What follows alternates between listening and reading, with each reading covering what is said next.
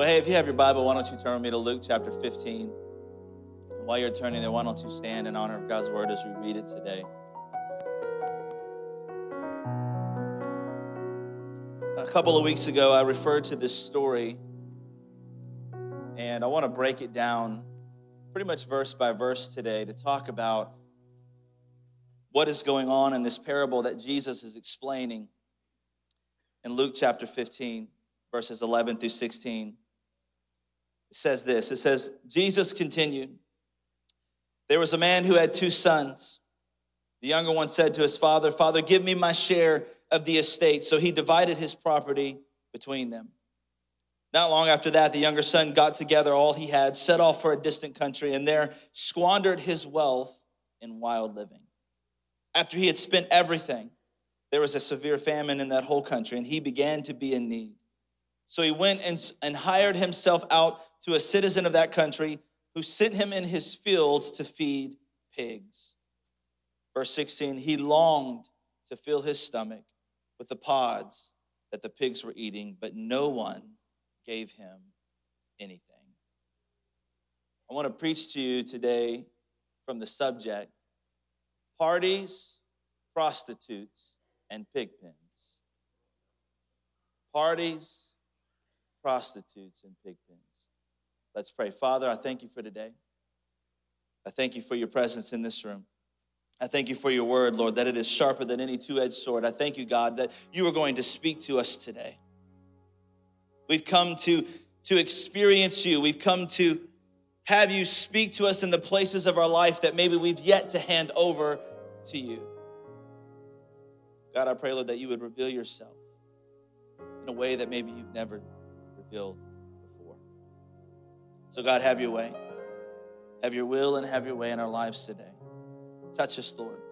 Let us not leave here the same way we came. In. We want to experience you. We thank you for your grace. We thank you for your love. We thank you for the hope that is found in your name. We thank you, Lord, that you do make the darkness tremble, no matter what situation we're facing today that feels dark or desolate, that your name is above, above it all. We love you. We praise you. We thank you. Jesus' name. And everyone said a big amen? Amen. Why don't you give somebody a hug or a high five before you take a seat? Good old hug. Release those good endorphins. I also did that so I could just take a drink of water.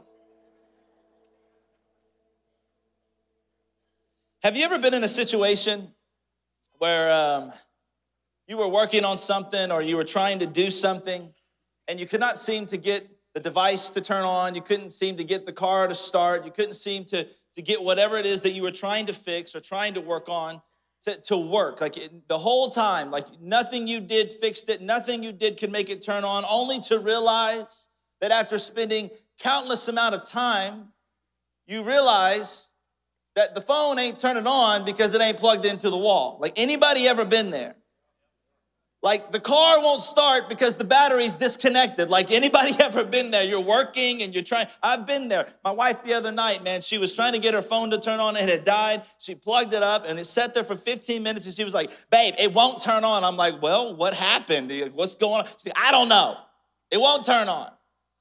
We come to find out one of our kids had unplugged the, the actual charger out of the wall. So even though she plugged her phone in, it was not plugged in to the source of power to turn it on. It could not get it to work.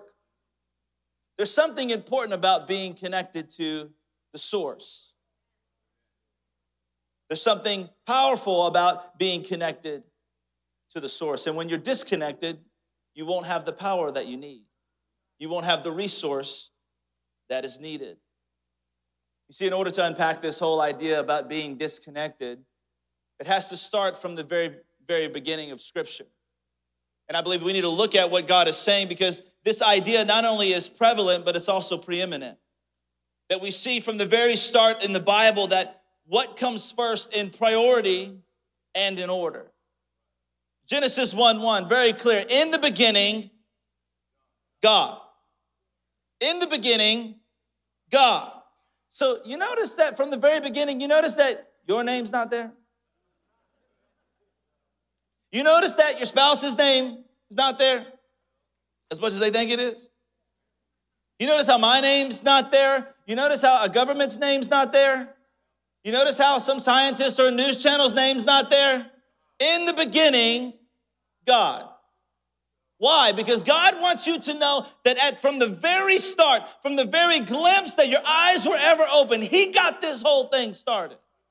That He is the author and the finisher of our faith, that He is the beginning and the end. He is the first and the last. He has all power, all authority. Nothing has more dominion or more authority over Him. In the beginning, God. I just want to be clear and clear that up right from the start today that it is God who is our source in the beginning, God. So I want us to dive into this story today, understanding who our source is. And what's happening in this story, this parable that Jesus is explaining, is you have two sons, and the younger son goes to the father and tells him, Give me everything that's supposed to be mine. Give me all of my inheritance. Give me all my stuff. Give me all that money. And he goes out and he goes to leave and disconnect from the source. The son says, I don't want you, I want that. And he goes out to find and seek life on his own. He goes out to find sexuality on his own. He goes out to find purpose on his own, and he sets out away from the source. He begins the partying. He begins the sleeping around with prostitutes. He begins squandering everything that he had been given. He finds himself in a place where that all was gone, and then nobody around him was left. After he had squandered everything. Verse 14, as we begin to break this down today, says, After he had spent everything, like he spent it all, like he won the lottery and now he broke. He's filing like bankruptcy now. You see, when you disconnect from the source, it's only a matter of time before you get to the end of your pile. Before those who you thought were your friends are now no longer nowhere to be found. They are but a dust in the wind that when all your stuff has dried up and you no longer can offer anything to them, they gone. You thought they were your friends, but they're nowhere to be found. So after he had spent everything, it says, says there was a severe famine in that whole country, and he began to be in need. You see, sometimes this is the best thing that can happen in our life. That we come to a place a famine so we can finally remember where we came from. You know, some of us wouldn't even pray if we weren't in need of something. Some of us wouldn't even come to church if our life wasn't crazy. I'm talking, thank you. I'm talking. Talk to me, I like that. You see, Sometimes it's easy that when, when, when we have resources, it's easy to forget where our source comes from. That's exactly what the son did. But see, sometimes God has to let us get to a place where we go, this isn't working anymore. This, this don't make sense anymore. This, this isn't working. So, verse 15, he gets to a point, he says, So he went and hired himself out to a citizen of that country who sent him in his fields to feed pigs. Now, we don't even have time to truly open up and unpack the fact that a Jewish boy was tending pigs. This wasn't kosher. Some of you are like, oh, that's what that means. You never understood what kosher ever meant. Every time you pull up those noodles or those that salt, you don't even know. Now you know.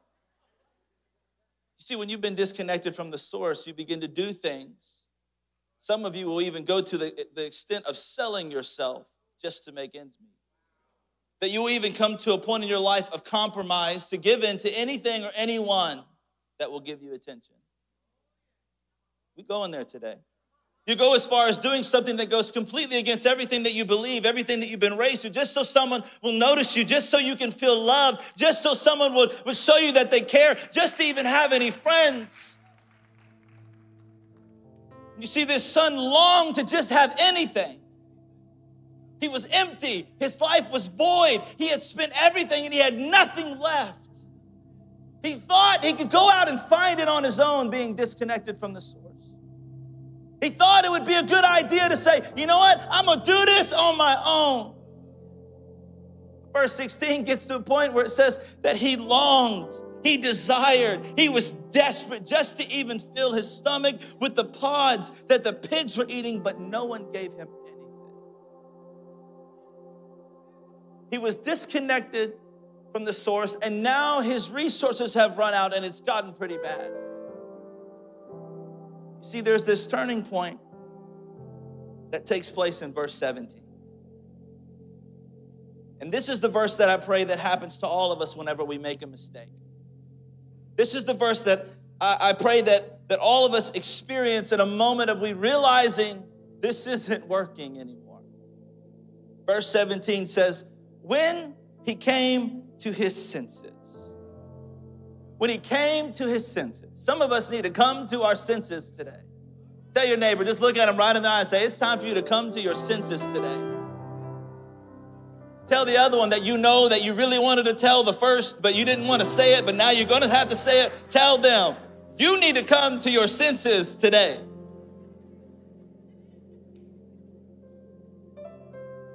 You see, sometimes God will let your stuff dry up until you come to your senses. You see, the son began to realize something. He said, How many of my father's servants have food to spare, and here I am starving to death? The, the prodigal son is thinking, This doesn't make sense. It doesn't make sense for me to be living out here like this. It doesn't make sense for me to be out here by myself. It doesn't make sense for me to be feeding pigs and longing for what they don't even want. This don't make sense. Does it make sense for me to be in such a need? So he comes to this point where he decides, here's what I'm going to do. Verse 18 says, I will set out, he said. I will set out and go back to my father's house, and I'll say to him. Now I just want to stop. Now, I know some of you have heard this story. You're like, oh, I've heard this story, we know, and he goes back to the father, blah, blah, blah, and he embraces them and all that. But I want you to look at this story a little different today. I want you to see how he comes back to his source. He thinks to himself, I'm going to tell my father this Father, I have sinned against heaven and against you, and I'm no longer worthy to be called your son. Make me like one of your hired servants. He, he disqualified himself already. I wonder how many of us disqualify ourselves before God. I'm not even worthy to be called your son anymore. I don't, I don't, I don't even need that title. I just don't, just let me come, let me be just like a servant, just work me like a worker. Like I don't need anything. Like just we, we disqualify ourselves when we still got his name. So he got up and he went to his father. Love this. But while he was still a long way off, his father saw him.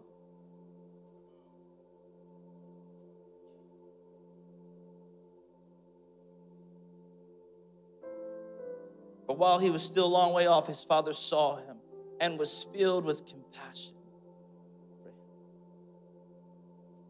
You see, there's something I want you to notice while he was still a long way off.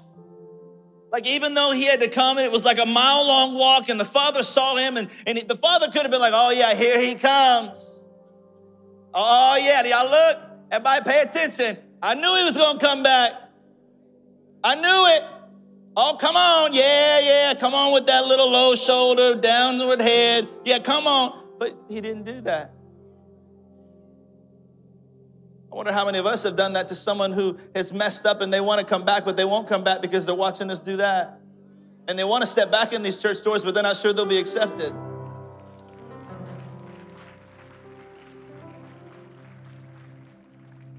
But while he was still a long way off, it says his father saw him. You see, I believe some of you may be a long way off today. You may be, you may be in a life of sin. You may be in a life of substance abuse. You may be sleeping around with people you're not even married to. You may be addicted to pornography, waking up in the middle of the night just to try to fill this urge. You may be living with sin in your sexuality. You may be abusing the grace of God. Using God like you would use a spare tire, only when you need Him. When you've come to a point where you've had a blowout and you're like, oh, I need you now. There's something I want you to notice today, and that is God sees you way before you see Him. He sees you way before you before you see him. He sees you and here's the thing. He knows everything. As much as we try to hide it, he sees it all.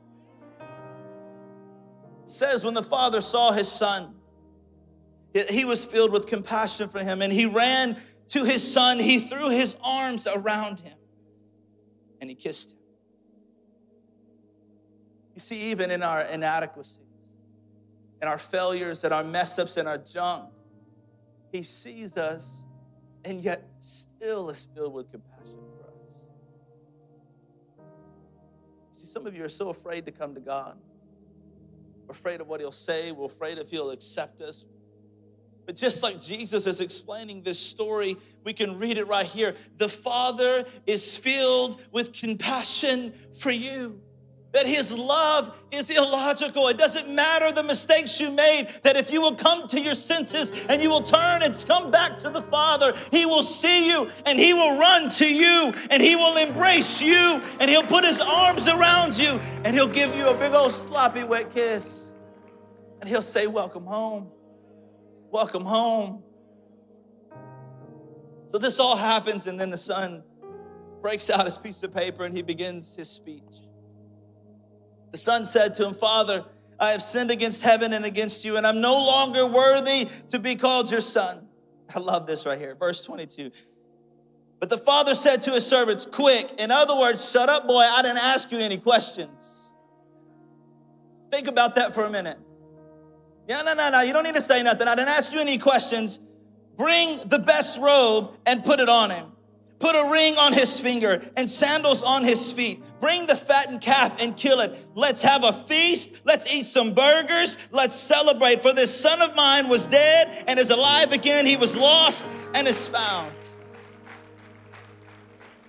You see, some of you have been so disconnected from the source, but I want you to know that God sees you right where you are. He sees you in that situation, He sees you in that life of sin, and He's filled with compassion for you. And that in Jesus, there is hope again. In Jesus, there is grace that is offered freely. In Jesus, there is purpose that you were destined for on this entire earth. In Jesus, there is restoration power. In Jesus, there is compassion. In Jesus, there are things that you will not find anywhere else that you can only find within Him. And it's time for some of you to come to your senses and turn about face and walk back to the Father's house and be embraced by a Father who loves you unconditionally. I love that it says he's, and I was confused when I read it for the first time as a younger teenager. I was like, it says, For this son of mine was dead and alive. And I'm like, but he wasn't dead. When you read that word dead, it's easy to get a little confused. He wasn't dead, but maybe being separated from the source means to be dead in spirit. You see, Genesis 1 1, God spoke to the plants and they grew. God spoke to the waters and and they developed. God spoke to the birds and they came about. He spoke to the fish and the trees and, and all the beautiful things and they came about. He spoke to the source and then they appeared. But I want you to notice in Genesis 1:26, where God said, Let us make man in our image. You see, when God created us, He didn't speak to the ground, He didn't speak to the waters, He spoke to Himself. Why? Because He is our source. Let us make man in our image. He spoke to Himself. He is the source that supplies all needs. You see, if I were to go to your house today and I were to take a plant out of your garden or out of your flower bed, some of you don't even have that, but if I were to take that, a tree, and take it out, out of its place and set it on your driveway, what would happen? It's gonna die. If I were to, to take a, a fish, and I wanted to do this as an illustration today, but all the animal lovers would probably write me up. If I were to take a fish and set it out of water over time without having its source, it's gonna die. You see, if you take your life and you disconnect it from God, the ultimate source, what's gonna happen? you're not going to survive. You may not be physically dead, you may not physically die, but inside you're going to dry up on the inside and you no longer will feel purpose. You no longer will have this hope. You no longer will live a life of meaning or have that joy. Your spirit will be deprived of everything that it needs to live. And you see, some of us are so disconnected from the source today that we don't even know who God is and we're not truly living. It's time to come back to the source.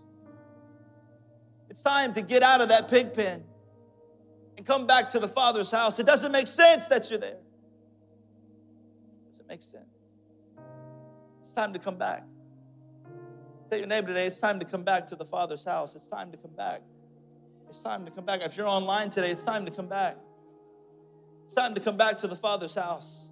I know it's been easy to be online and maybe there's specific reasons, but church, can we just tell them, encourage them, it's time to come back? It's time to come back. Right there on that couch, it's time to come back. Come back to the Father's house and be embraced with the love of a family and embraced of the love of a father. It's time to come back. You're missing out on all the, the rewards and all the resource that God is wanting to give you. You see, there's another part of this story that is easily looked over. Jesus places his focus on one of the sons in this story, but in the beginning, if you remember, he said there was how many sons?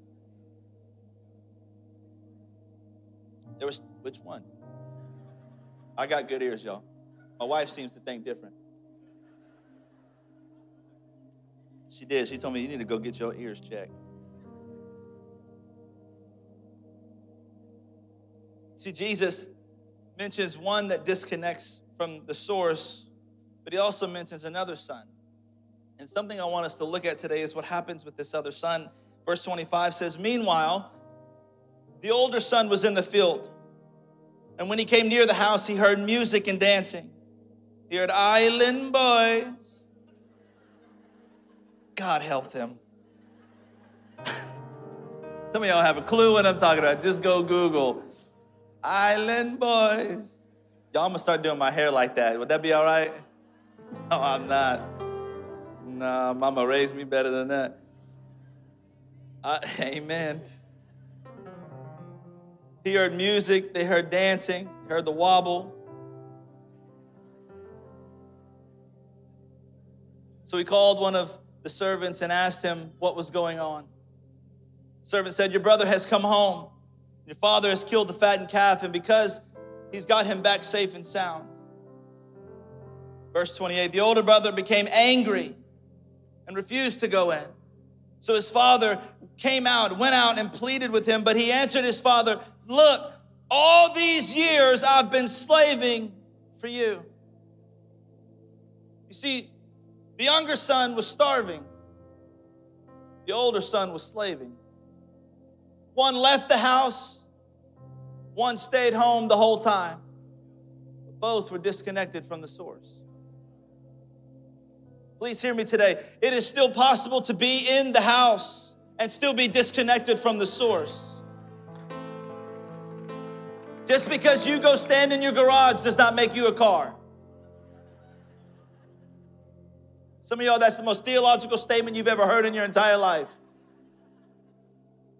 But in this house today, there are starving sons and daughters. People who have evidently walked away from, from, from Christ in a life of sin, in a life of compromise. But there are also sons and daughters in this house who are slaving. You're not starving for food, but you're starving for love.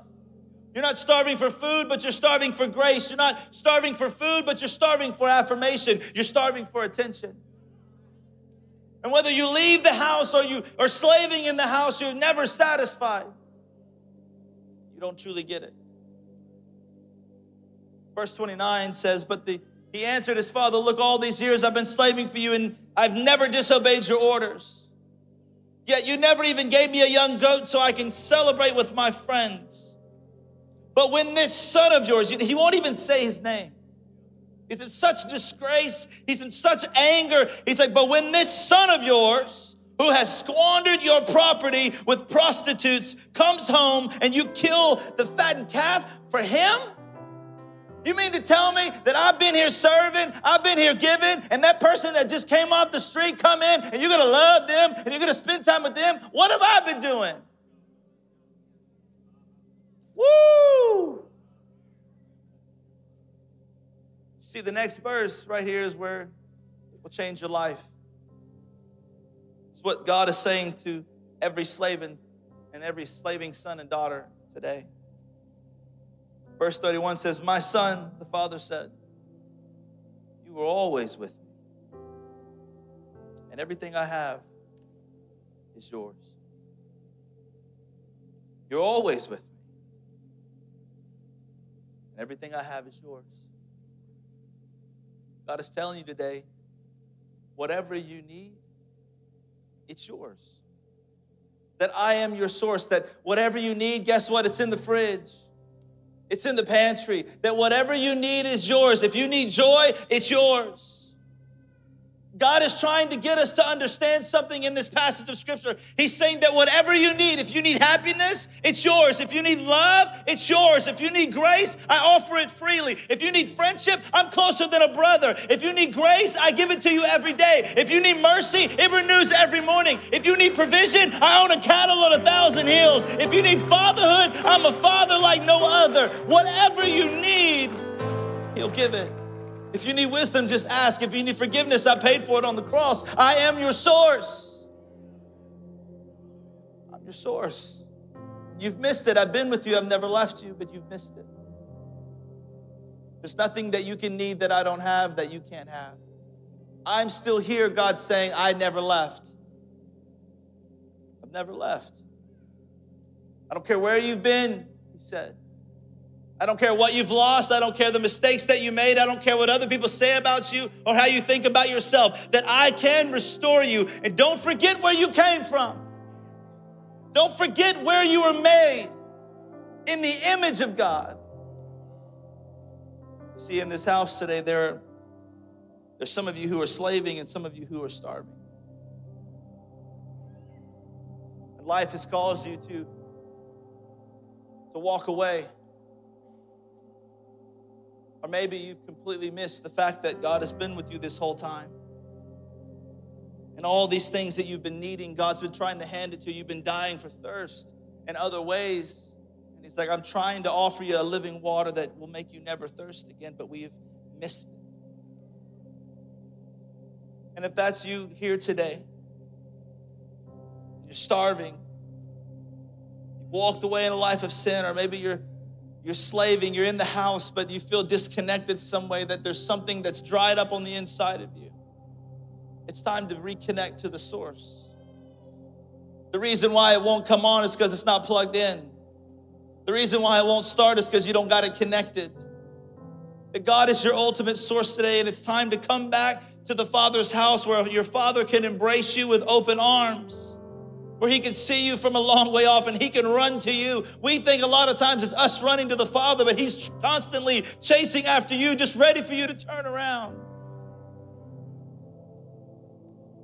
If that's you today, if today is the day that you want to make a fresh start, if today is the day you want to make new beginnings in your life, when I count to three with every eye closed in this room, I want those of you who are needing to begin a relationship with Jesus, maybe for the very first time.